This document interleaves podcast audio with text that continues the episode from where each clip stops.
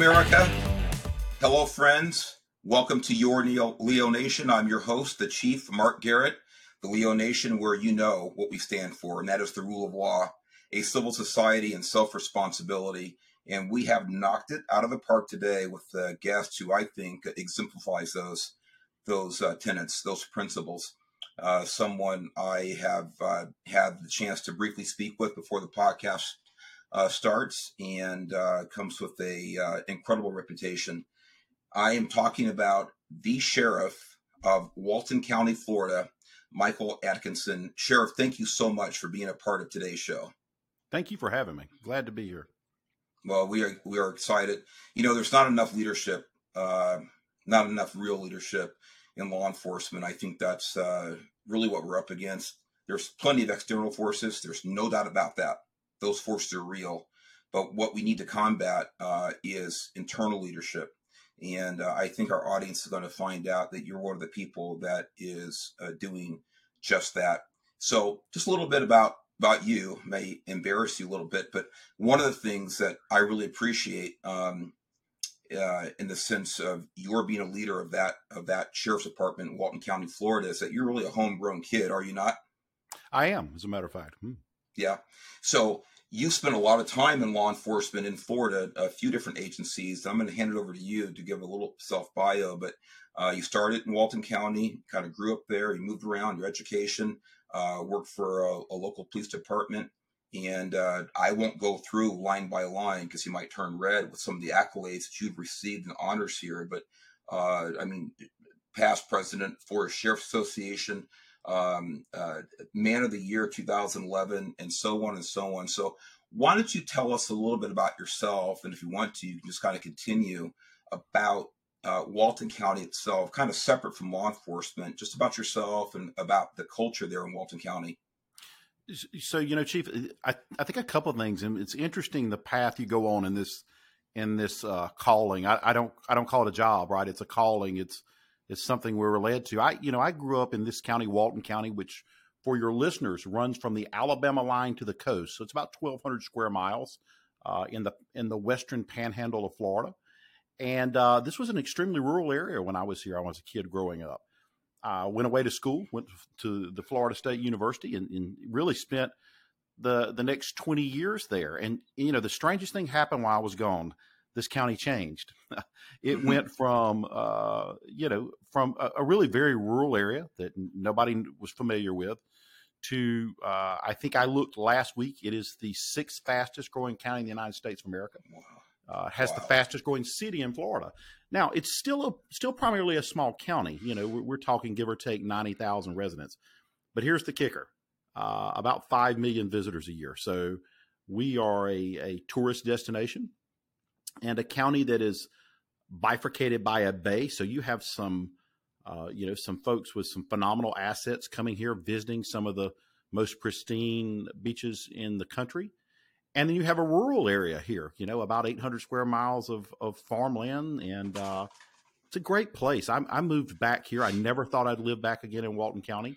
I was at the Tallahassee Police Department for, for a number of years. And uh, then, you know, in and then uh, had been the chief at a small agency. And you know, when the opportunity came to uh, just a funny side story, chief, I said I'd never work for a sheriff. This is too political. Can't work for a sheriff.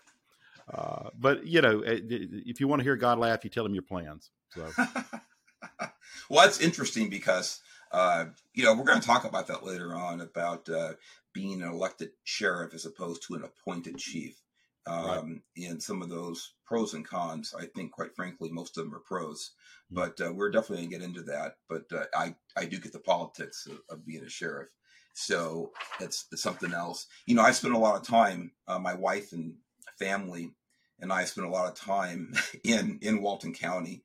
Matter of fact, we've we've fallen in love with it. Absolutely fallen in love with it. And um, if you'd asked me a couple years ago you know, was ever going to leave California and, you know, where would you go? It'd be like, I don't know, maybe, possibly. But I can tell you right now, we're going to end up in Florida. We're going to end up in Walton County.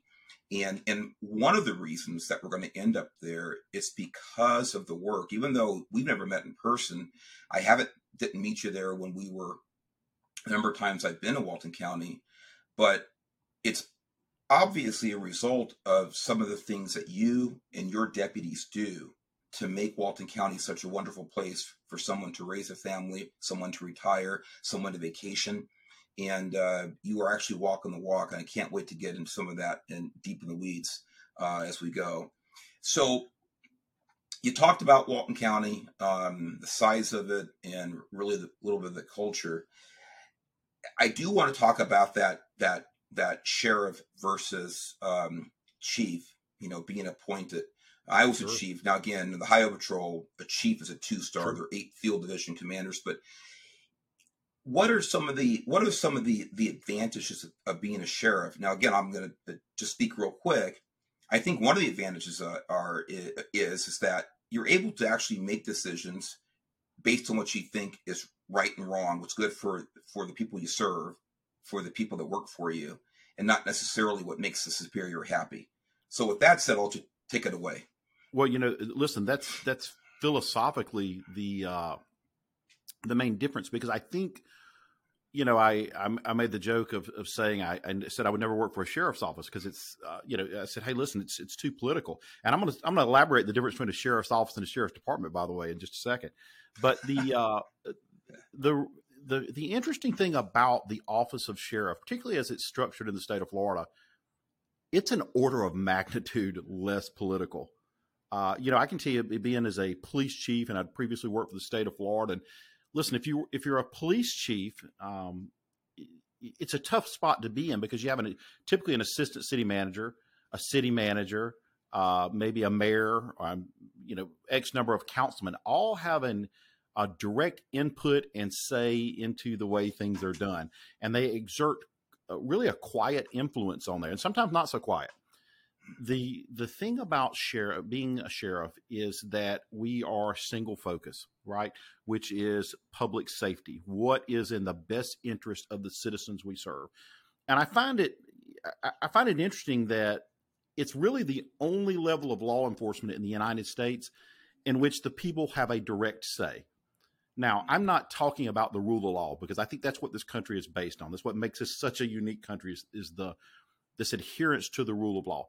But I can tell you that if you're in Orange County, Florida, millions of people, or if you're in Gilchrist County, Florida, smallest county in the state of Florida, there's some fundamental differences, right? And there's uh, there's philosophical differences about what is important in that community, what crime, you know, how you focus on crime how you focus on public safety as a uh, as it relates to everyday way of life. You know, interestingly enough, the sheriff's office here in Walton County, by example, and some of your listeners might find this interesting.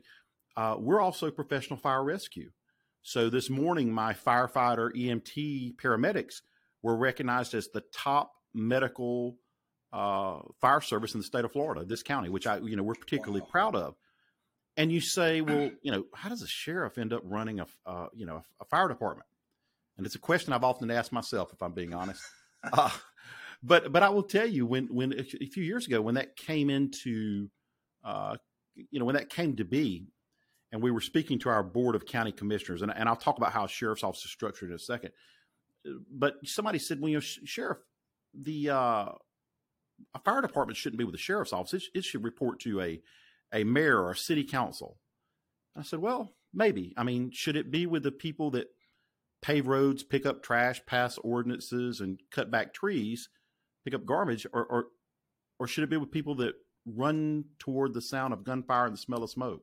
The people that work 365 days a year, the people that uh, emergency training, the people that put themselves in harm's way, that put service over self. I said, you know what? It's absolutely, you're absolutely right. It should be with people that pick up trash. And you know, I, I just I, I, said it just off the cuff. I said it off the cuff, but I'll tell you, it's fundamentally true. And I think our even our our fire union, we were talking to you know we talked to those folks when they first came over. They like that at a sheriff's office, we are dedicated to a philosophy of public service through the adherence of policing. And I say that a little bit different than law enforcement because if you're law enforcement, you're looking for something to enforce, right? The very terminology means something has to be broken for you to enforce.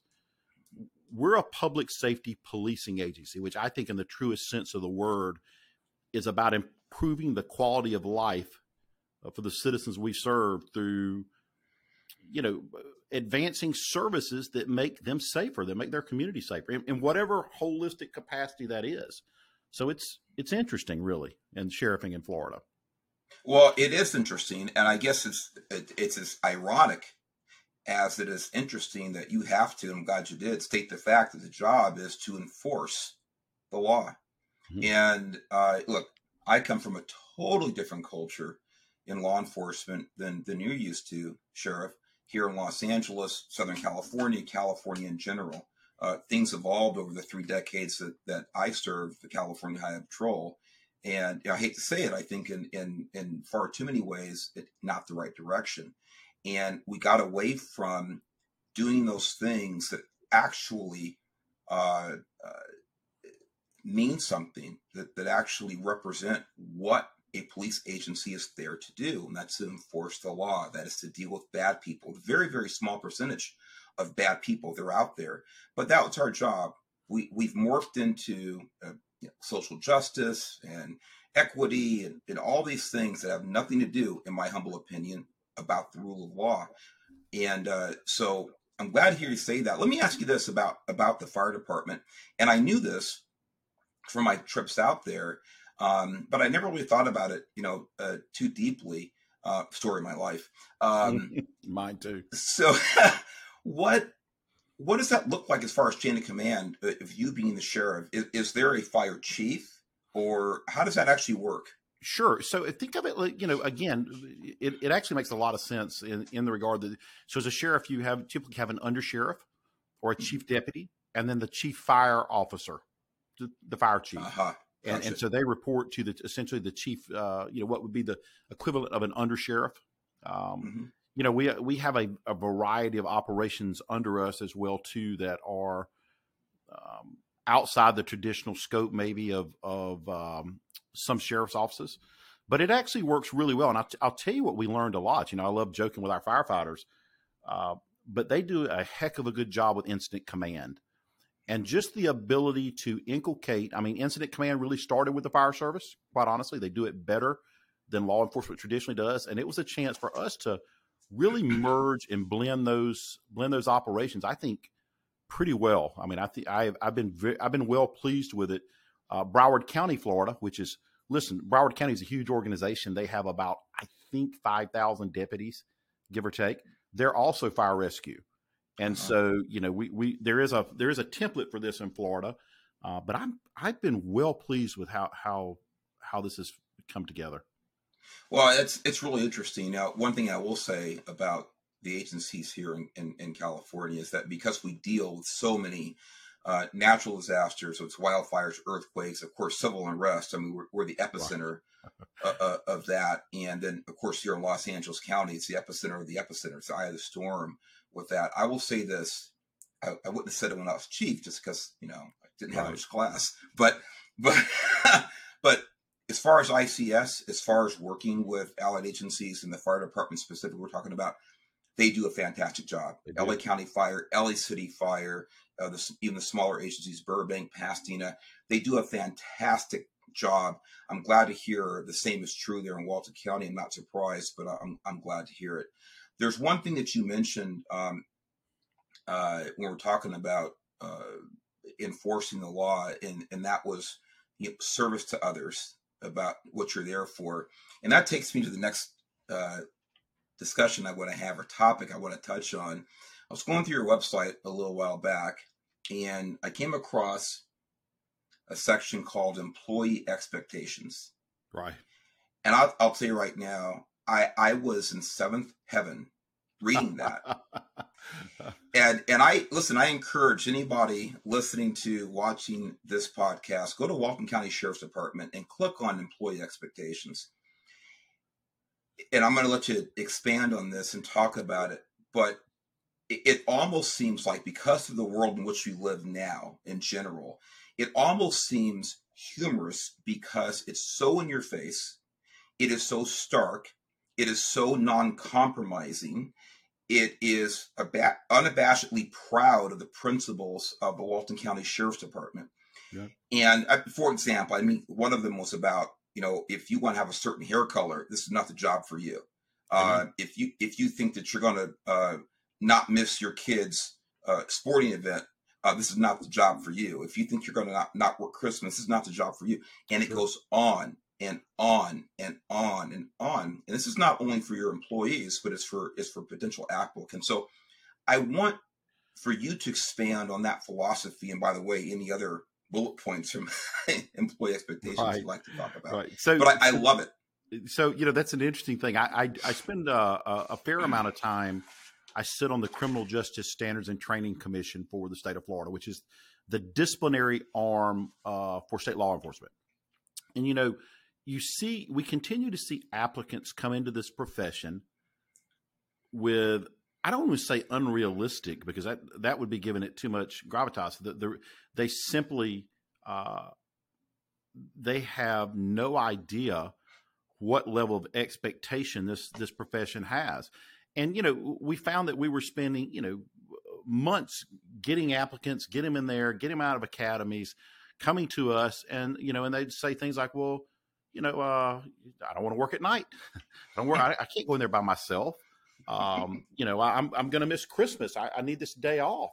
Uh, you know, uh, well, it's I can post whatever I want. That's not the sheriff's. You know, we have a First Amendment right, and uh, you know, we, I'll never forget. I had a, a former undersheriff, and he, he said it, it works like this: if your personal life becomes the sheriff's problem, it's going to end poorly.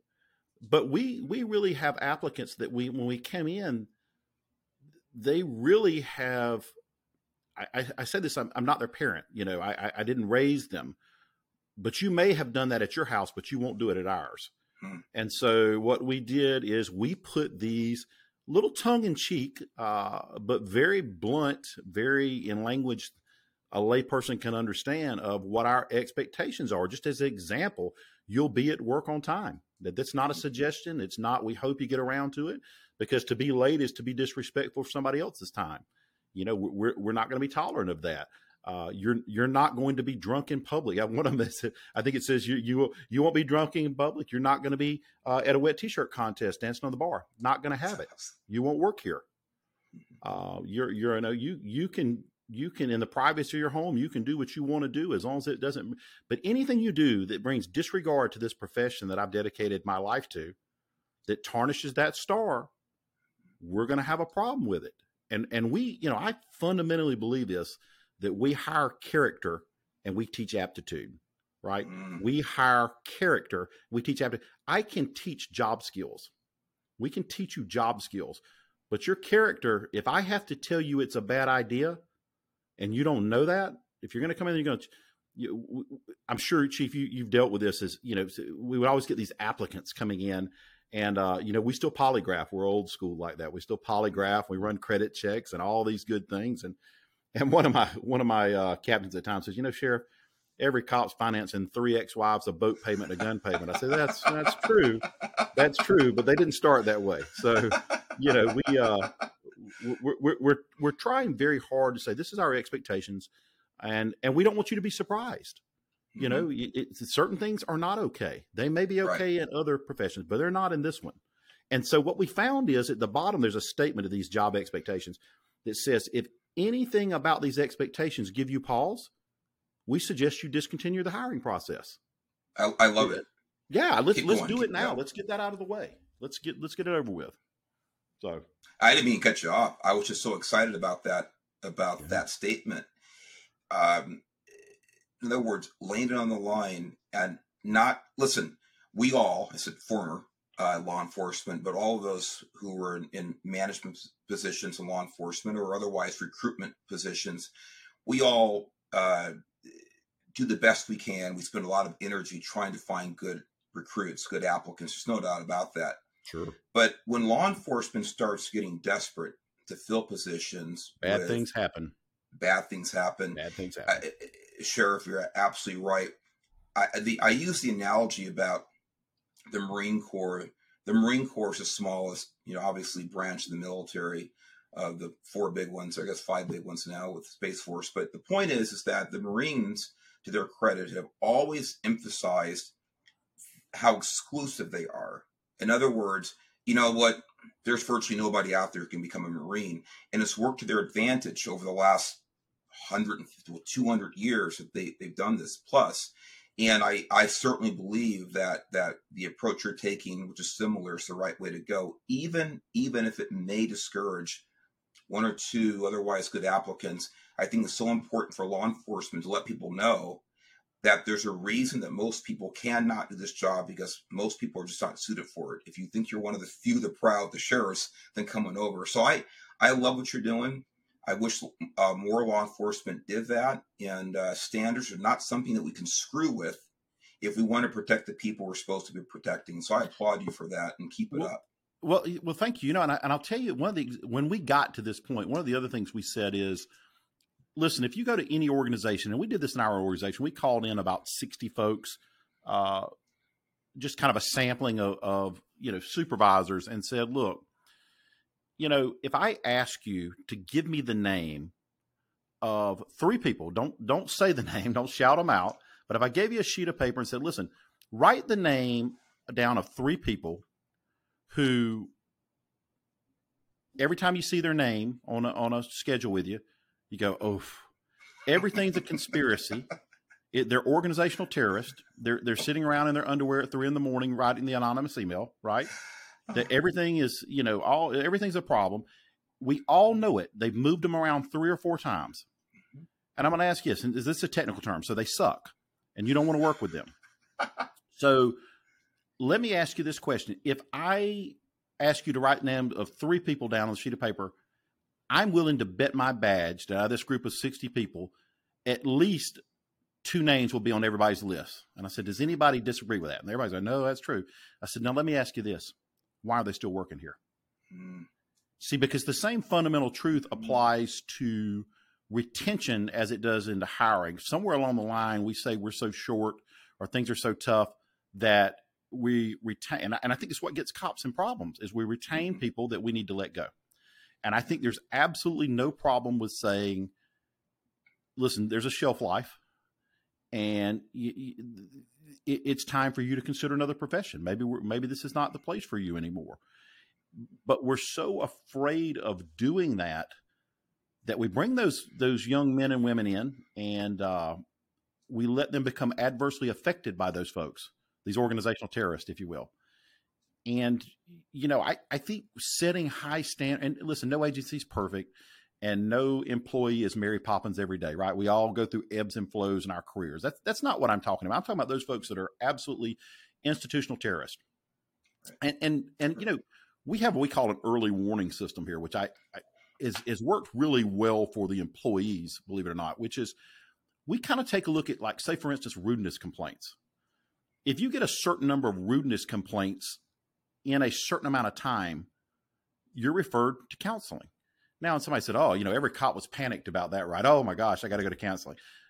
But here's the truth: we could always write down the same names. We knew who was who was going to be, you know. And it's interesting when it's different people. It's not one in, one citizen comes in contact. It's not two citizens. It's not one employee. When everybody that's coming in contact with you is saying you've got an issue, the question is, and we all know it. Why haven't we dealt with it? Mm-hmm. And so that's something we're we're trying to say. Uh, how to you know uh, uh, Los Angeles County Sheriff's Office we actually stole some a program from them and we've continued with it uh, this this philosophy of, of, better not bitter you know so even our disciplinary approach we feel like t- t- intervening early in a deputy sheriff's career you know maybe they need some help maybe they're going through some trauma maybe some things on that that to me can be different than somebody who is a, a, true disciplinary issue that organizational terrorist so we just find that deputies perform better and that they are happier when you stay engaged in their careers and help guide them you know and and and by the way it shows you care quite frankly you know for, for our deputies yeah. we have and i don't know if you guys used to do this with the highway patrol but you think about it we send all these deputies and troopers to academies right and mm-hmm. We, we they're the best shape they've had their psychological counseling they've had their mental health counseling their physical all this stuff and we cut them loose and we never do it again. Yeah. We never do it again. You know, and and and we know we know factually that the average span of a law and full career law enforcement officer is about five years after they retire. Yeah. And, and that's because we don't adhere to the same level of discipline. And I mean discipline in a positive sense, not discipline in suspending you, but discipline into we're going to make you take help you make take care of yourself. Mm-hmm. You know, we instituted here a mandatory physical fitness test every six months. It's not. It's, wow. it's really a physical abilities test. You have to maintain that to keep your job here for the rest of your career. Now, people say that's harsh. Well, it, it's you know we're not. It's the same standard for men and women. Same standard for a 65 year old or a 10 year old. Now, oh, wait, wait, wait a minute. I, I, I think he says something inappropriate there. That you what you have the same standards for all your employees. Oh, yeah. Absolutely, it's oh my god! I, I, I, guess we're yeah. canceled tomorrow. Uh, yeah, we're we're probably done here. And you oh know oh what? I told, yeah, yeah, we're yeah. Somebody said the other day, and they said, well, you know, I, I remember when we first did this, the unions, other folks, said, hey, you're not going to do this. I said, well, we'll see you in court. Good, because we're not going to lower our stand because this is something I'm not doing to you. I'm doing for you. Excellent. Because uh, here's what I know about cops. If, if people said, well, sheriff, why do you run it twice a year? Why not once? Because I know cops, and they'll wait to the last you know two weeks to, to, to try and work on this stuff and it doesn't make them physical specimens passing this test but it does mean there's a level of of uh, physical ability that they can do their job right that's why we mm-hmm. don't separate between men and women or age because it doesn't matter there's a certain set of job skills you have to do and and it's not you don't get a sliding scale on that you know and and uh but we're doing it for them and it's the same thing with our mandate. we do mandatory physicals every three years you're going to go get, you're going to go see a doctor. I don't get the results of those physicals. It's not for me. It's for them. We send them to all safety sensitive positions, have to go to mental health counseling and a group therapy, uh, you know, every, every three years. And we said, listen, and we had several come say, listen, sheriff, we'll quit. You can't make us do this. I said, well, I can, and I am because I'm doing it not to you. I'm doing it for you because I want you to be able to stay married. I, I don't want you to develop drinking problems. I don't want you to die of that stress related heart attack and type 2 diabetes because I didn't care. And I tell it all the time. I manage like mama. Mama don't care if you like it. I care if you're safe and you're successful. And if you don't like it, the highway patrol is hiring every day. we got to pick I, on the highway I, patrol, right? That's my. I, listen, yeah. Look out here in California, the LAPD they say, hey, you know what CHP stands for, right? I go, yeah, what does it stand for? Can't handle police work. Yeah, yeah, I know. Yeah, I've heard it a thousand times. And and then when I would stop them in the, in the carpool lane with their trailer, they call me sir. So anyway, yeah, that's right. That's um, right. Yeah. But well, you know what's funny, Chief? You know, interesting because the Florida Highway Patrol, Colonel Gene Spaulding's a, a, a friend of mine, and we serve on the commission uh, the the criminal justice standards and training, the disciplinary body for the state of Florida. Both Colonel Spaulding and I, and we, you know, it's it's interesting because I tell you what, the Highway Patrol, you know, and I, I won't say this, you know, hopefully Colonel Spaulding won't hear this till later, uh, but but I think FHP, the Florida Highway Patrol, did mm-hmm. such an excellent job of years of branding, and I mm-hmm. stole that from them. You know, we, yeah. we stole that from them. This idea of branding an esprit de corps. Uh, you mentioned the Marine Corps, but it's the Highway Patrol here did for many many years they did an excellent job of that. And of course, they faced struggles as every agency has. But listen, we stole a lot of that from those folks, from the, from yeah. their troopers and the way they did business. And it's, I think that's the way it should be, you know? Well, it should be. Listen, uh, here, and again, I, I want to go back up a little bit, a couple of things just about standards you touched on, not touched on, that you really articulated very well, but uh, about um, the Highway Patrol. I said things have kind of gone the wrong direction in certain ways. I'll, I'll tell you this. I still believe, I still believe the California Highway Patrol is one of the finest law enforcement agencies in the country, mm-hmm. if not the world. It's the only one that I applied to in 1989 because of its reputation. And I think the CHP still leads there. So when I say things have gone the direction I'm not happy about, it just means it could be better. Doesn't mean they're not still great. And as far as, you know, stealing from other agencies, my God, if you're not doing that, then you're not interested in learning from other professionals. Absolutely. It's exactly what leaders do. Mm-hmm. They they show humility. They ask their peers or colleagues, their partners, "Hey, what are you doing right? What do you feel that you're that you could improve on?" Things like this. this is how we cross breed, how we learn from each other. It shows leadership. The other thing you talked about as far as standards, I want to ask you about that. Hey, we have the same standards no matter your age, no matter your sex, no matter what.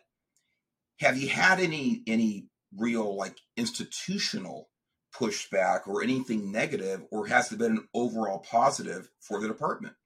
So I, will tell you the, the history of this, and I think understanding how we got there will will help that.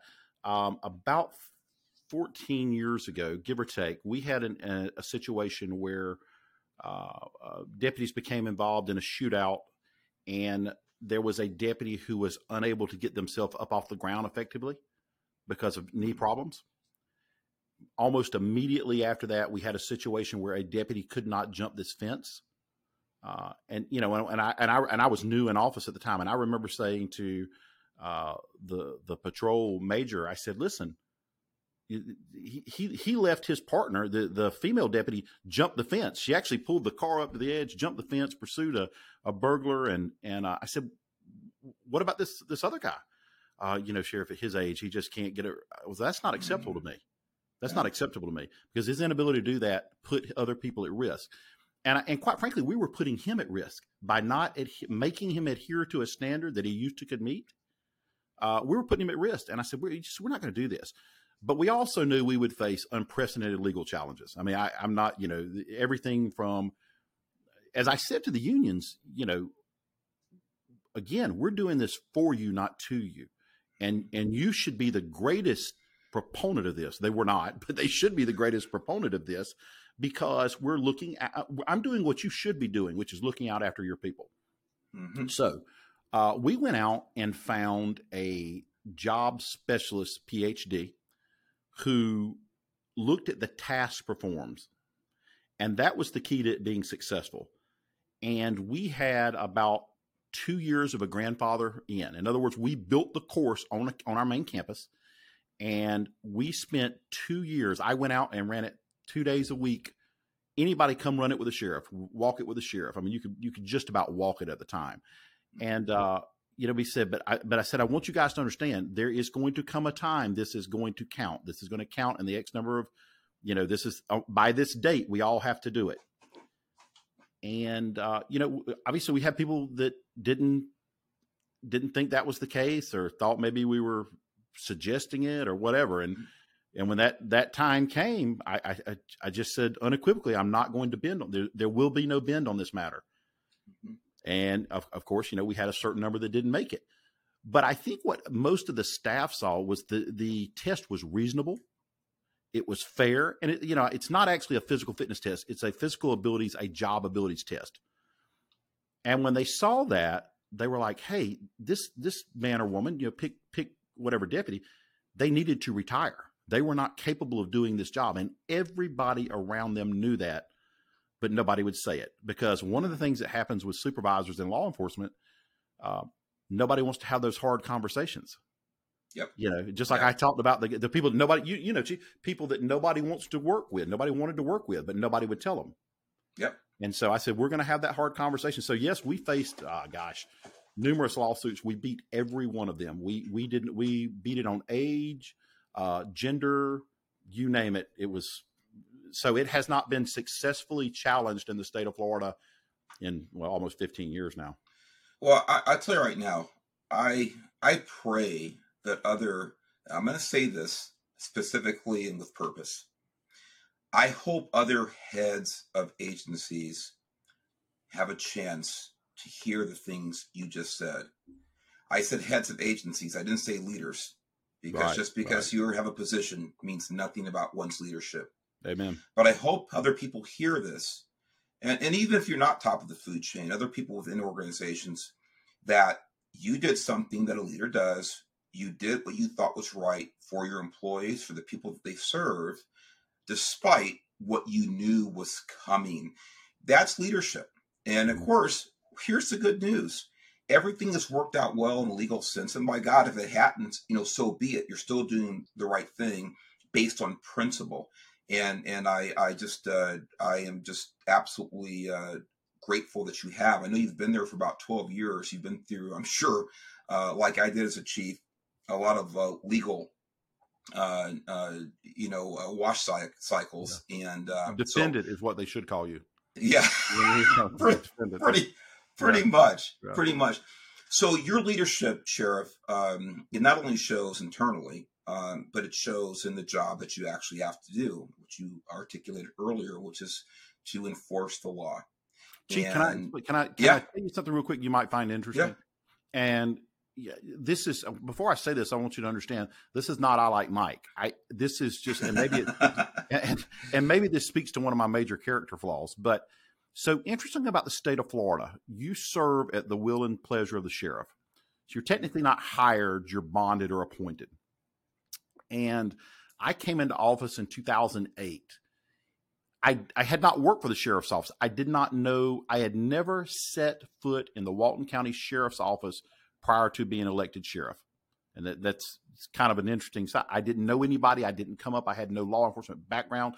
I spent most of my career in Tallahassee, uh, you know, which is a, a large organization, thousand employees over there. You know, it was a little bit different. And, um, you know, so when we came in the building about strange year in 2009, we had a an abnormal amount of law enforcement involved shootings. It was it was strange. we haven't had anything like that since, and maybe that's the new election curse, right? Mm-hmm. And one of those was a shooting um, where a deputy sheriff ended up having to kill this individual and what is essentially a suicide by cop. Uh, he ended up being unarmed, uh, but basically run down the barrel of the gun, intimidating that, intimating that he had a weapon. This was about three and a half months after I was in office, and um, Florida has this really interesting caveat to its law, which says the sheriff can be held personally accountable for the conduct of his deputy sheriff. So you can be sued as an agency head, which which happens pretty routinely. I'm I'm sure you know any any of your listeners that have been in this business that they you, you get sued and, and you get sued as the agency head. Right. But in this particular case, when this lawsuit came down on this, I was being sued as the agency head, but they also sued me personally. And what they said is, as the sheriff, that I should not have retained this person, that I have the mm-hmm. ability to pull their ticket and their certification. And I I'll never forget because I went home and I was talking to my wife um, about this at the time, and and this this thing we were in federal court, and this thing was continuing to rock on. And basically, the attorneys came to us and said, "Listen, listen, sheriff, if you'll terminate this guy, if you'll let him go, it's you know in their in their words, it's a a bad shooting, a sketchy shooting. Uh, mm-hmm. You shot an your deputy shot an unarmed man." Uh, they claimed he had had disciplinary problems prior to us. And he said, listen, but if you'll let him go, we'll drop you personally, but we're going to sue you as the agency head, but you're not on the hook personally. But, and I said, I, will never get sent. I said, well, excuse me, explain that to me again. What are you saying again? If you'll drop, you know, if you'll terminate this deputy, then we'll drop you from this lawsuit. And I said, tell you what, sport, hell will freeze over before we do that. Hell, I, I promise you, under things that are not going to happen, um, I'm not firing that guy. And and I remember going home. I, I couldn't buy a home for a couple of years because if you remember when you're asked to any kind of purchase, it says, you know, essentially, are you pending lawsuit? Well, yeah. the official ones don't count, but when you're being sued personally, you have to list that. And I remember somebody said, "Do you, you know, would you do you know this deputy?" I said, "I've never seen him for my life, never met him. Other, I mean, when I swore him in, but I know I'm not going to bend, capitulate to uh, sell one of my people out just for for for my own well being. That that particular moment with the, with the deputies who I'd never worked with, and about unfortunately there were five deputy sheriffs murdered in an adjoining county, uh, in Okaloosa County, which is next door to us. Mm-hmm that roughly in that in, a, in like a two year span right there. And one of those situations involved us being involved and myself, unfortunately, because I got bad luck, being involved in a, in a shootout with a bank robber there. Just just bad luck, nothing more than I happened to be there when he came out, kind of deal. It bought me a level of of credit with our deputies and our staff that I think helped show our organization that I was committed to their well being first. And if, I think so. If you ask me what allowed us to make some of these really substantive, hard changes, is that I had the respect of our staff, and I don't I don't take that lightly. I mean, I, I, I take that very. It means more to me than anything else in this in this business. But that's that our men and women working here support and and uh, respect. It allowed us to say, you know, when we do these things to make us better, the boss is all in. Mm-hmm. And I, I, I, I, you know, in my in my mind, I think that was that was where it empowered us to make these really substantive changes that have paid a lot of dividends over the years. Now they don't need me, by the way. now they don't need me. They're a great job. I'm, I'm, I'm, I'm kind of in the way. I, uh, I doubt that seriously. It, um, he says it's not all about uh, Mike, to quote you, uh, but I am so glad you told that story because again, it goes right back to leadership, and uh, it goes it goes to buy-in, and and buy-in. when when your team sees something like that, seeing you put yourself on the line, your ear on the line, they're willing to walk through fire for you. Amen. And and Amen. and, uh, and I'm sure this is why you've been reelected numerous times to that to that position. Um, so it, it's fantastic. It's just excellent. And I again, I I really mean this sincerely. I hope that you know other heads of agencies real leaders of agencies are hearing this because it will embolden people to do the right thing. They're saying, you know what, if Sheriff Adkinson can do this, if this is the, the uh, behavior he engages in, I can and should be doing it as well. So kudos to you for that. Chief, and you know, the truth is when you do these, embark upon these things, you know, I, every attorney said you cannot make a mandatory physical fitness test. You cannot send people to mandatory count. You can, you just got to have the stomach to do it. Now that's, yeah. it's, it's not, it's not that you can't. I mean, attorney's favorite word is no. Yeah. Right. And, and, but I, I tell them I'm going to get sued either way. And yeah. I would rather be sued for trying to do what is the right, I believed, I'm not always right, but what I believe to be the right thing, then you know if we lose, we lose. And and right. we'll we'll we'll we'll walk that off. We'll deal with yep. it. Well, that's exactly right. And and we can talk about negligent retention because I, I have to have you back on again. And and I'll throw out one name that all of us who actually believe in the rule of law and our personnel doing the right thing. That's Derek Chauvin, Minneapolis. That was, I mean, that's the poster child case of negligent retention.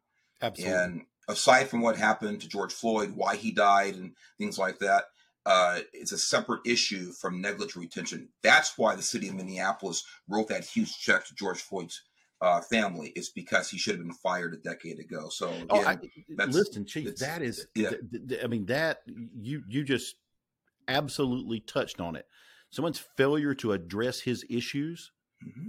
for whatever reason that is when it's a failure of leadership and it's a failure so management is fundamentally the art of control right yeah. the, the, the failing to do that failing to address that early on allow that behavior to grow and by the way the question is had it been dealt with would he would he have grown into being that officer would he Probably have become not. the guy that you know later? Because the yeah. truth is, when you see him, he doesn't think he's killing that guy. I mean, that's the bottom line. He's doing it with disregard for his well being and safety.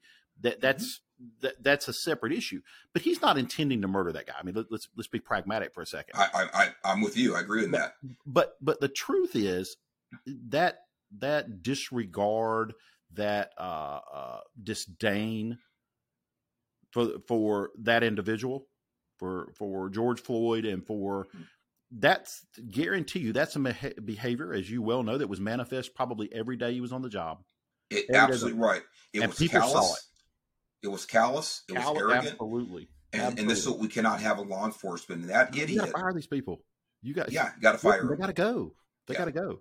You know, and and and we, uh, I, I, I try to, you know, I, what I always say is I can, we can discipline and we can correct areas of deficiency and technical skills and maybe even made a bad judgment, right?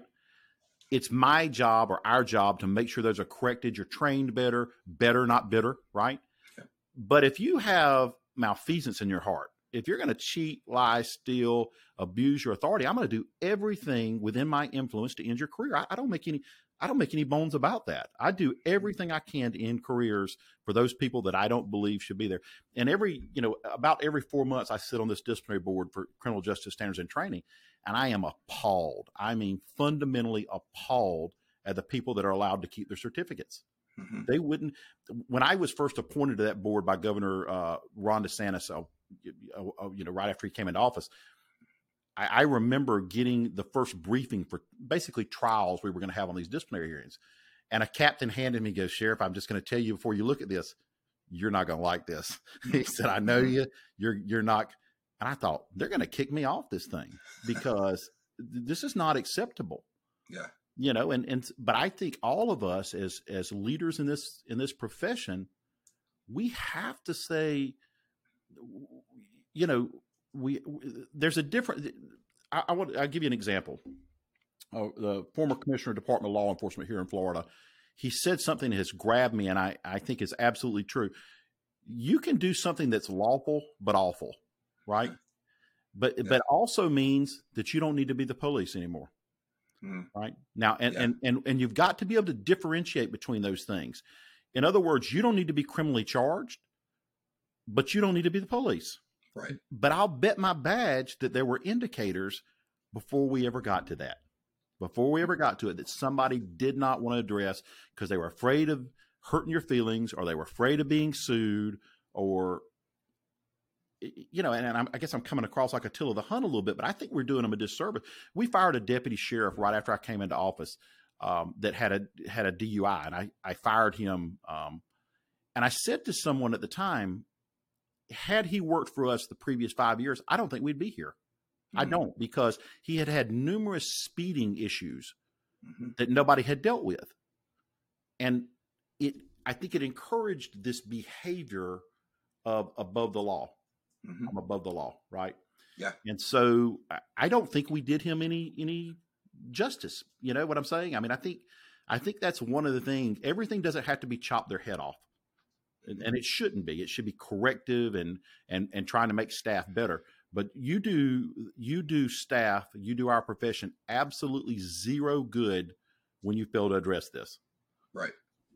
Well, and, if, and, and by the way, if it's if it's if your problem is a if you got a problem in your heart, you got to get rid of those folks immediately. Yep. I don't care how short you are. I don't care how. Um, I listened to. Uh, do you remember the the chef Anthony Bourdain?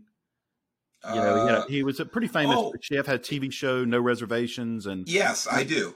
So I, I do. read his read his book. Um, you know, and he, he's pretty profane, potty mouth, and you know, mm. and say another way, and and and I so I read his book, and in his book, he said something to the effect of, "I don't care how good or how talented somebody is as a chef, if they cause disruption, get rid of them because nothing they ever do will make it uh, will make up for the disruption they cause in your kitchen." Thought that was interesting. About two weeks later, I was listening to a lecture from the vice president of BMW USA. And he said, I don't care how capable or competent this sales manager is that runs, I don't care if he's making BMW more money than anybody else there's nothing he'll do that can make up for the disruption he calls if you don't discipline and take care of him. Mm-hmm. And I'm mm-hmm. like, wow, when a chef and the president of BMW, vice president of BMW says it, I bet it's applicable to what I do. right. You know? Yeah. so we've tried to adhere to that. Well, principles are principles. Principles across are principles. every yeah across every and they're not negotiable. By the way, no, they're they're, they're not. not. No, in fact, I just wrote a piece yesterday that I'll publish here pretty soon. But you know, I I talk about that that two plus two always equal four. Always. It never changes. And principles never change. Virtues never Circumstances do. Decisions change. But principles and virtues never change. If they do, we live in a chaotic uh, world without any boundaries whatsoever. So, speaking of chaotic world and boundaries, I want you to talk about because I did talk to uh, your chief of operations at, when I had breakfast with him. He told me a story about really your your attention to detail your zero tolerance policy really for law breaking in the county. Uh, something that unfortunately is foreign here in the golden state of California. Uh, everything is negotiable here um, at the very best.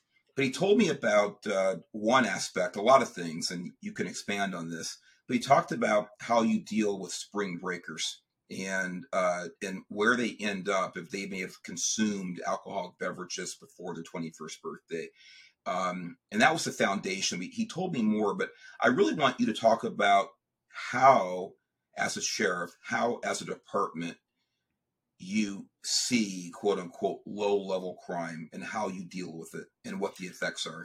So, so listen, quality of life initiatives. Um, it, you know, it's certainly not my idea. It's certainly not new. You know, many of us have been around long enough. Remember the old broken pane uh, theory of law enforcement. Mm-hmm. But guess what? Just because it's old doesn't mean it doesn't work. Right. And and our our philosophy is that when if you want people to come to Walton County, if I'm trying to get the chief here to come and buy a home in, in Walton County, uh, you got you got to have to have four things, right? Which is you have to have good roads, good infrastructure, good schools for our children, uh, good healthcare, hospitals, and people have to feel safe. And quality of life initiatives loud music, disorderly conduct, graffiti, all those things that are not uh, sexy, if you will, for, for many organizations, they undermine the rule of law when they're not enforced and they undermine the quality of life of people that live in these communities. Now, I'm not talking about jackbooted thugs. What I'm talking about is a reasonable response and thoughtful attention to detail that everything matters. You know, I, I had a lieutenant years ago, I'll never at the Tallahassee Police Department, Mark Wheeler and I remember him saying something. And this, by the way, this guy looked like Superman, right? You know, hmm. six four, two hundred fifty pounds, solid muscle, and and and a and a a young patrol officer was beside me and check on, and we were just complaining about the state of the world. And and uh, this young officer said, you know, I'm tired of going to this noise complaint. You know, we should be out catching bad guys, not only this noise complaint. And I remember this lieutenant, you know, big SWAT guy, tac tac guy, and he said, you know what? He said, officer, let me explain something to you. He said, You don't understand this right now. He said, But at two o'clock in the morning, when your baby can't sleep and your wife has to get up to go to work tomorrow and she's crying, you haven't slept all night, there is nothing more important to you than that noise complaint. Mm-hmm. And it just resonated with me because that was a guy that had been around and knew that there is nothing more when, when you don't have peace in your home, when you don't have peace in your neighborhoods, uh, it, it, it just creates a tension and it creates a sense of I can do whatever I want. And you know we're we're we're not going to tolerate that. You know, and, and interesting enough, so we talk about spring break specifically. We're not a traditional spring break destination. We're not um, the old Daytona Beach, if you will, back in back in the day, or Fort Lauderdale spring break. But about ten years ago, we had, for whatever reason, we had gotten discovered by a a lot of the the fraternities and sororities in, in the schools across the southeast. And traditionally, we were not that type of environment because, quite frankly, it's too expensive to vacation here to do that. Mm-hmm. So, you know, ten thousand dollar a week rooms, we were not prepared for college kids coming in and doing that. So, year one, we there was kind of a, a nationalized effort across the southeast, at least, to make the Sandestin Destin area a a spring break destination, meet up in Destin kind of deal and it caught us off guard because we were not familiar with that. And so we issued, you know, an obscene amount of notice to appears, which are essentially summons. I don't know what they call it in California, but basically you, are getting mm-hmm. this rest. But we get, well, we found that these kids all had disposable incomes. It was a right. badge of honor. They were making their TikToks with it. They were doing, you know, this a little bit before TikTok, but you know, they were taking their pictures, posting, "Oh yeah, I'll be back," blah blah blah. And I said, "Okay, this is clearly not working." so we're going to try something else. And we developed what we call the rule of three which is every underage possession of alcohol the next year goes to the Walton County Jail. Now, we don't take them in back and put them with hardened felons and, you know, or things like that. But what we did is make them drive 65 miles to the county jail. And it took three of their friends and GPS to find it, which ruined a whole night. And it, after we arrested about a thousand, amazingly, Chief, over the next year or two, we we started choking this problem down. And I think now we arrest on average that we actually have to take less than 100 because we just we deal with it. Now we're, we're actually facing a new challenge now, which is, and it's a sign of our times, is in our really high end vacation area. We have people coming and it's their 13, 14, 15 year olds. Well, you got to handle those kids entirely different. Handling yeah. a juvenile, as you well know, is a, a different animal. Sure. So we're, you know, we're, there's always adjusting challenges, but the the thing about it is we adhere to the belief that quality of life initiatives and and and law enforcement speaks to the overall health of a community. You show me a community that won't arrest for petty theft or retail theft or disorderly intoxication and all that, and I'll show you a place with homeless problems. Yeah. I'll show you a place with theft problems. I'll go to a place that people don't want to live. Um, it, it, people don't want that And so in Florida, you know, with, and, and again, with all due respect to our our our brothers and sisters in law enforcement across the country, but Florida has a specific statute in, in, in Chapter 30. The Florida statute says the sheriff will absolutely conserve the peace. And here comes this last line with a strong hand. Wow. To quell disturbance and riots. And so the Florida legislature, as protests were going on in 2020, and we saw this looting and rioting in a lot of places, the Florida legislature went back and said, hey, we're serious about this. Mm-hmm. Sheriff, you will double down. So there's no state police in Florida, right? There are a couple of different state police agent agencies that have certain uh, areas of responsibility, but there's no overall state police. That that is constitutionally charged the sheriffs in every county in the state of Florida to be the chief law enforcement officer.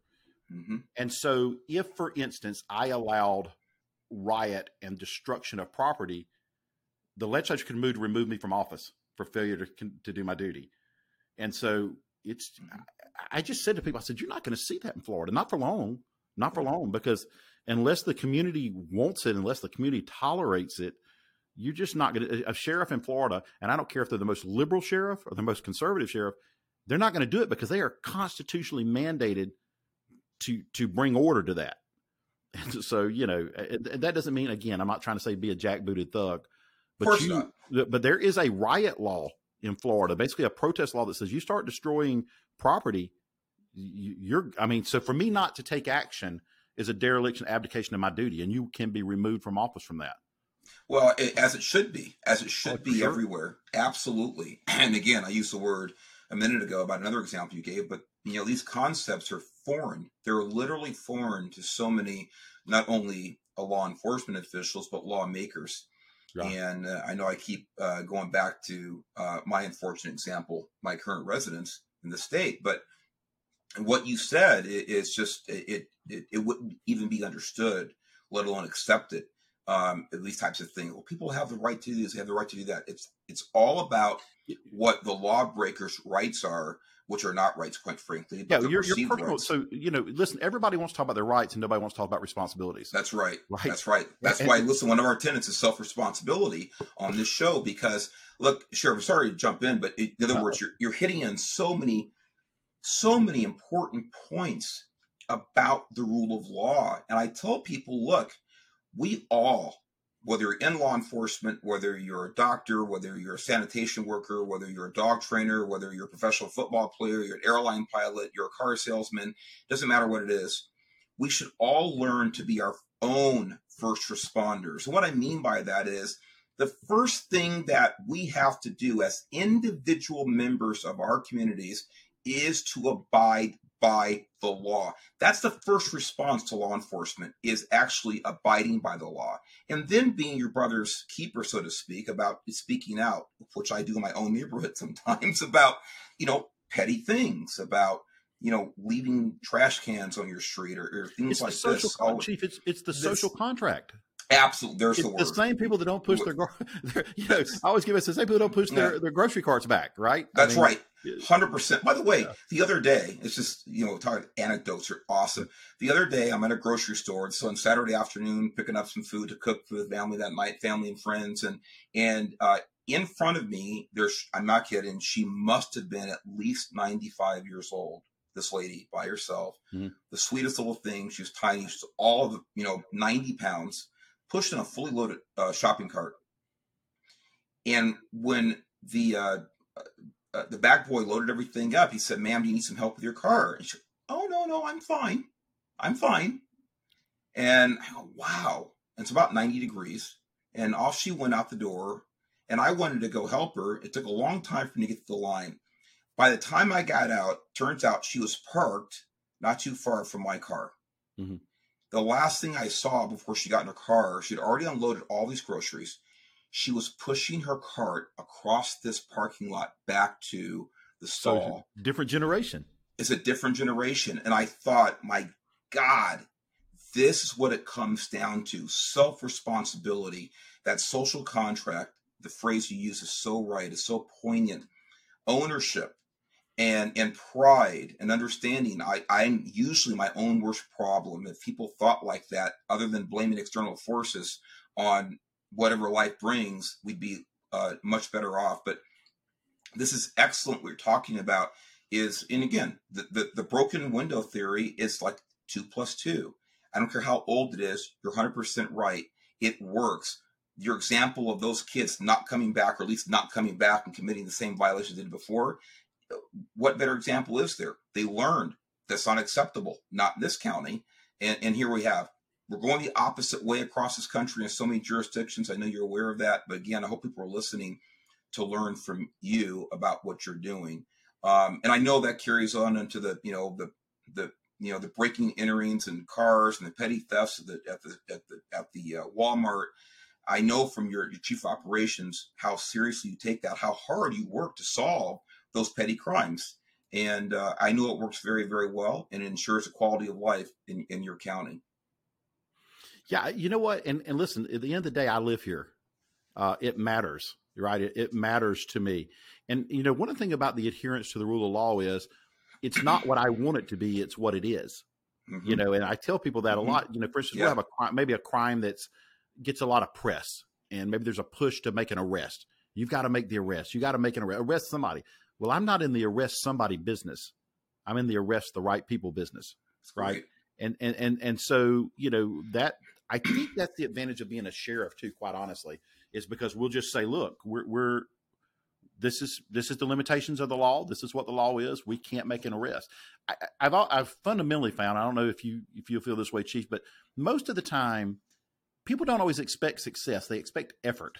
Mm-hmm. They expect an honest effort, and if you'll communicate the honest effort, even when you don't solve the crime, most people are, are okay with that. They they yes. know you know maybe it's you know, I probably shouldn't have left my keys in the car with the gun sitting on the front seat. the sheriff's office did the best they could, but you know, and, and, so I, I, I tell my wife, you know, this is a supportive area um, for law enforcement. The, the area of Florida here in the Panhandle is extremely uh, supportive of their men and women in law enforcement, public safety. I mean, I, the Florida legislature this year just passed which is the strongest, m- most pro law enforcement piece of legislation I've seen in my 30 plus years.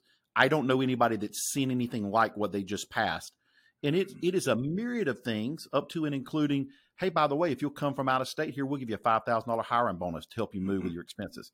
And then I'll match another 5000 on top of it, right? Hey, Florida will give you an equivalency. Florida way, you know, gives you $25,000 if you're a law enforcement officer if you adopt a child to help you through the adoption process. Wow. They, you know, helping paying for the education. If their officers are wounded or killed in the line of duty, we pay for your entire the education of your children, your family, to make sure that you're taken care of. I mean, just a litany of things that are so uh, doubling the homestead exemption on our taxes, a tax break for law enforcement officers that are working to come to these communities. So Fantastic. you know, it's a, it's a, I mean, yeah, and I think it, I think it speaks to this to this philosophy. And by the way, that passed both Democrat and Republican in the Florida legislature.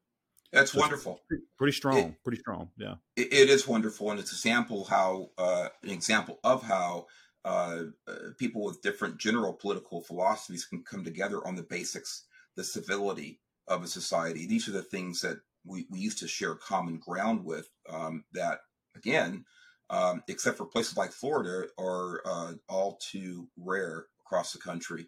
You know, there's another topic that I, I really want uh, to talk about um, because it's it's rare, but obviously incredibly impactful. Uh, something obviously recently in the news, Uvalde, Texas, uh, is an example of these uh, uh, school shootings, these active shooter incidents, and what you're doing there in Walton County is another example of where you as a sheriff and and and the department as a whole have been very proactive, not not responsive, but proactive when it comes to this topic.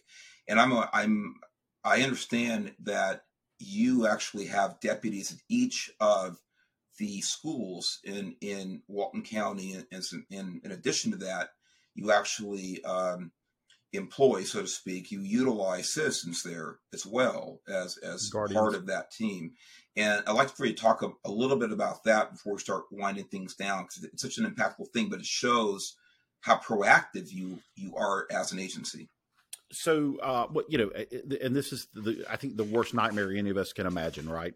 Uh, anything that's happening with our with our children. uh, after Sandy Hook, we made a philosophical decision here that we were going to place deputy sheriffs in every school. And you know what you used to put in in schools was the man or woman who was retired on duty. You know, didn't mm-hmm. didn't want to push that green and white anymore. Maybe they did. And we said, you know what? We're not going to have those people around our kids. We want people that want to be around these children, that have a heart for for working with kids, but are also prepared to do battle should it come to that. So we did that. Um, that was, gosh, uh, was, I think Sandy Hook was 2014, maybe something like that. I believe so. Yeah, and then yeah, February. Yeah, and then February of you know 2018, the the Marjory Stoneman Douglas massacre took place in in Marjory Stoneman Douglas High School in uh, in southern Florida, Broward County, Florida, where just you know unbelievable tragedy, killing of those of those kids, uh, and a a and a uh, a coach named Aaron Feis who tried to intervene yeah. and stop that gunman. After that, oh, by the way, the sheriff of Broward County, Florida, was removed from office for the failure of his deputies to prevent that.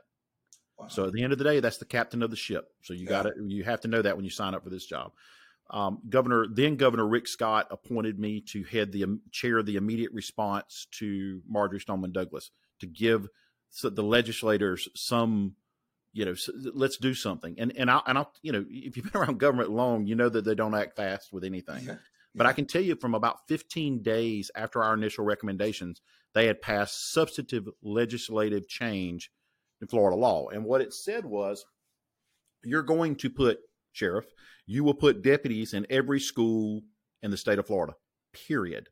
If there is 999 um, students, there'll be a deputy. If there's a thousand to one ninety nine to a thousand ninety nine, there'll be two deputies.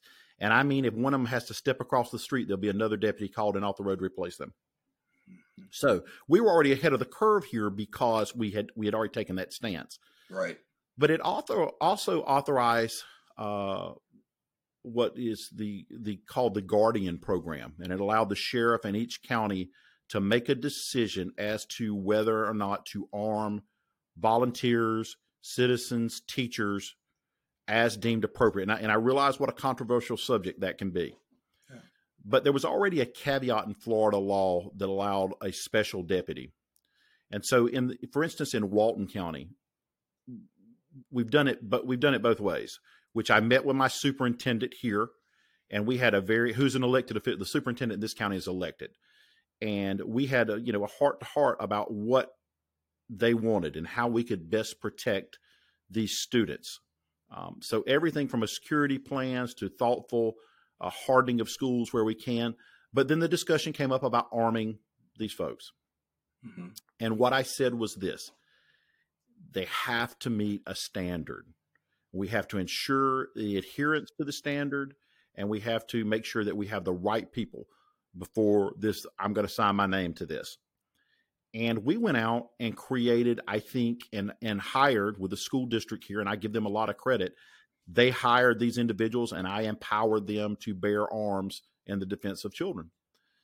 And you know, I, I think we've got the right people. I think it is uh, all about it again, adherence to a set of principles and to standards. But it absolutely increases our presence and our ability to deter those who would do harm. These are not these guardians are not anybody that just decided they'd walk in and said, "Well, I was in the army 20 years ago. I'm, I'm going to be a guardian." That's yeah. not the way that works. I have to sign off. I sign those personally, and you know, so the, be, because I need to make sure that they achieve a certain level of training, retraining, and understanding of what's expected, and that they can shoot and perform at a certain level. Um, so yeah, I mean, I think it was a, it, it's it, it can be a somewhat controversial program for some folks. Somebody said, well, what about teachers? You know, should a teacher? Mm-hmm. A teacher can be a guardian. What I do is I, I, the superintendent will send me if there's somebody that he has an interest in. We look at their background. They go through the polygraph. They do a psychological exam. They go through training. They go through a lot of range time, and they have a very narrow scope of authority, which is this: put yourself in harm's way to save a child. It's, it's no more complex than that. Excellent.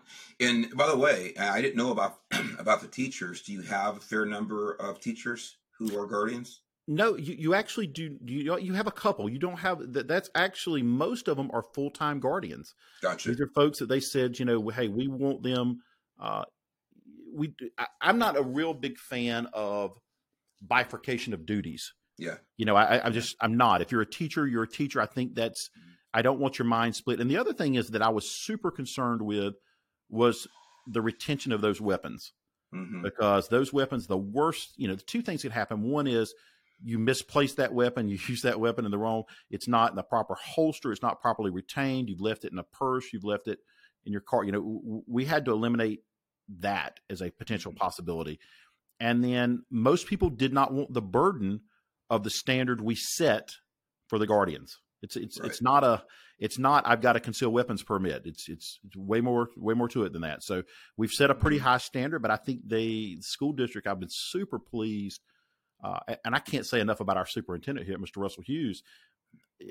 You know, he he fundamentally gets it. We we ran an active shooter uh, table uh, an exercise actually this last Friday, and so you end up having you know forty or fifty deputies.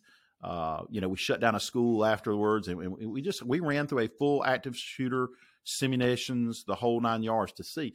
And we said, you know what, break it. Let's figure out where our weak points. Let's break it. Let's figure Excellent. out what it is. And we found areas that needed improvement. You know? Right. But he was willing well, to work with us on that, which was super important. Well, the partnerships, you know, it's the words overused, but true partnerships are again come down to uh, to principles, to a focused objective, and uh, to have some have a partner like that in the school district is is um, is a blessing for you and the students. Um, and going back to the point that only a couple, I guess, of the teachers have decided to be guardians goes to the the professionalism and the level of standards around the guardian program. In other words, you exclude a lot of people who voluntarily say, "Hey, no, it's not for me." That's a good thing. We're not putting people in place that shouldn't be there, that don't want to be there, that Absolutely. are that are questioned about. It. This is a screening process, and thank God for them knowing that this is not right for me. That's what we want. We only want people in those places that that feel comfortable and are proficient. Wow, that's a right and response, Chief. That's a rights and responsibility, yeah. right? Again, right. you may have the right to bear arms, you may not have the responsibility well, be responsible of it, and, and, and that's an important distinction.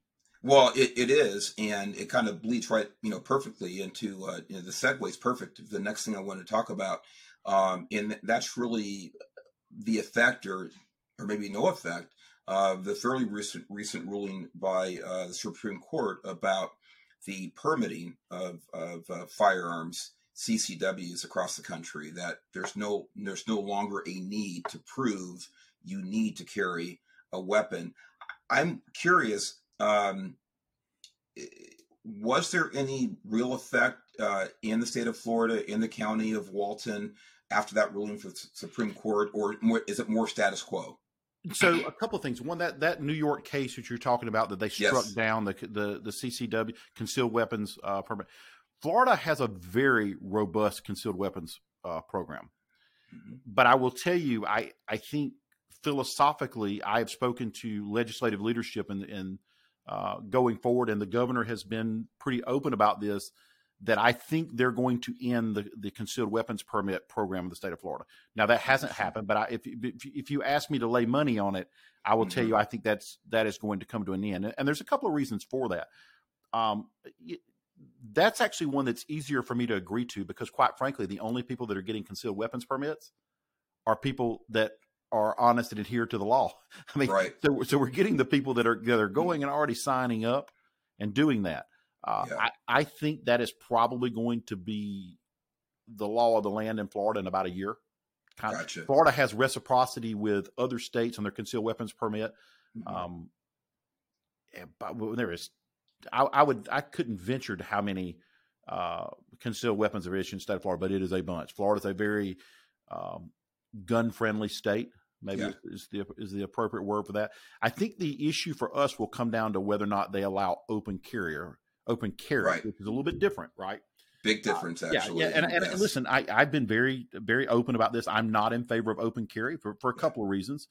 Uh, I, you know, having been involved in youth sports, if you see the way, way people act in youth sports, I can tell you Um, if if if carrying a rifle across your back was or carrying a weapon in public was a bad idea in Tombstone, it's a bad idea for Disney World. so, well, uh, uh, on that, I agree with you. I think that uh, I, again, just personally speaking, I don't need to see a necessity for the open carry. Right. Matter of fact, I think that concealed carry is probably more effective because it's really good to keep the bad guys guessing. It Absolutely. really is. Absolutely. The other um, about intimidation if you're not careful. That's right. That's exactly right. In other words, you can cause a problem that didn't previous, previously exist. So, right. You know, that's my take on that. Agree. Um, I'm 100 percent the same boat with you.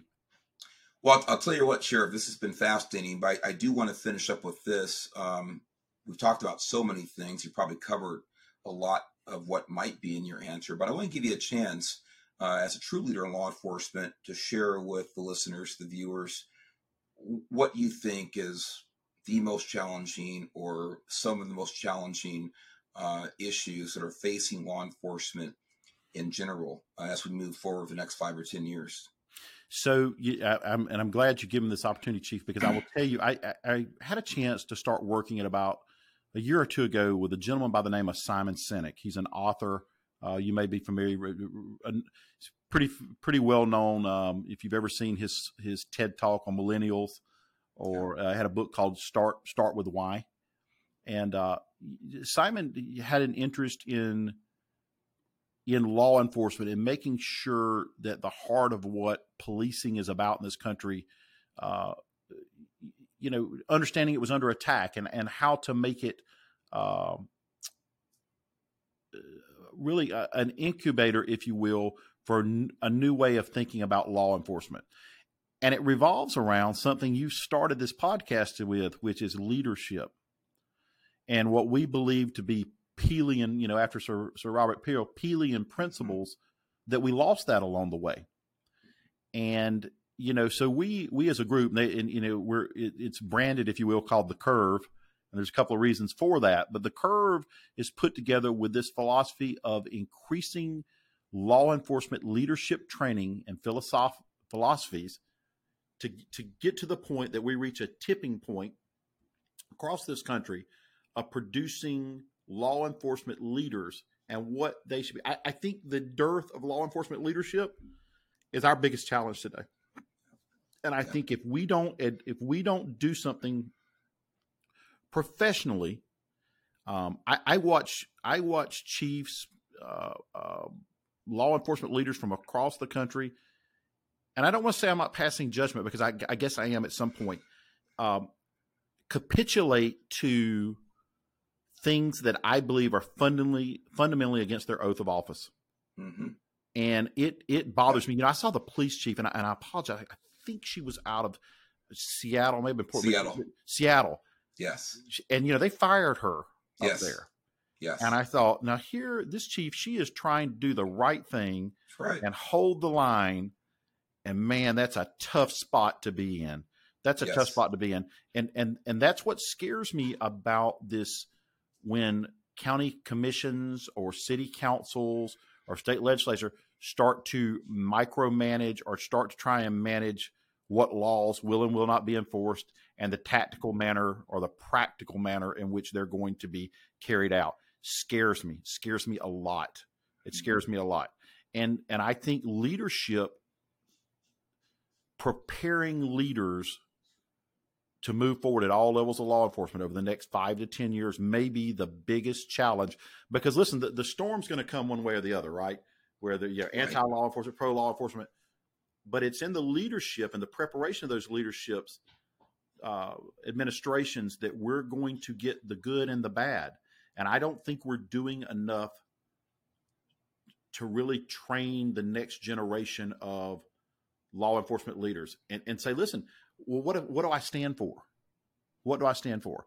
And I actually think you can go back to Sir Robert Peel's principles from 1839, 1840, they stand today. They stand the test of time. And I think we should go back and we're a profession that has lost our sense of history of who we are. I think oh, it was man. abrogated by the Civil War. Yeah. You know, I think we bifurcated our, I think we got slowed down by a lot of different things, but I think we go back to those founding principles of Sir Robert Peel and we start pushing that as a leadership. Well, hate to sound like a broken record, but once again, I agree with you with Robert Peel, with the uh, we're, we're becoming unmoored from our founding principles or founding documents, and that's really where, um, along with someone like Robert Peel with his philosophies about law enforcement, that is where modern law enforcement uh, its roots are. And once we become unmoored from those things, again, it becomes chaotic, and people find themselves in positions of, of quote unquote leadership in law enforcement agencies, but they're simply working at the whim of whoever put sure. them there. And uh, they're nothing but a bureaucrat with a badge and a gun. it's not true leadership. So I'll tell you what is true leadership, sir. It's you. Uh, I know this from research, I know it from word of mouth, and I certainly have seen it from being a frequent visitor to Walton County. It has absolutely been an honor, a privilege, and a pleasure to have you on Your Leo Nation, uh, Walton County Sheriff Michael Adkinson. God bless you. Thank you for what you have done for so many years. Thank you for what you're going to do. And thank you for being a true leader and example uh, for others around this country. I'm looking forward to meeting you in person. Maybe my next trip uh, down there, I'll look you up, buy you breakfast or lunch, and um, I look forward to having you on again. So thank you so much, sir. Thank you, sir. Thank you for having us, and thank you to your listeners. Thank you. Folks, don't forget your Leo Nation, where it's right above me right there. Yep, I got it right this time with the right hand. YourLeoNation.org. Go there, tell your friends about it. There's a donate button there. Please click on that. That goes to our nonprofit partner. That's not YourLeoNation.org. That is the Leo Project. It's a nonprofit, it's tax deductible, and we are supporting the families of fallen officers. God bless all of you. God bless America. Sheriff, we'll talk soon. Everyone, have Thank a great you, day. Bye bye.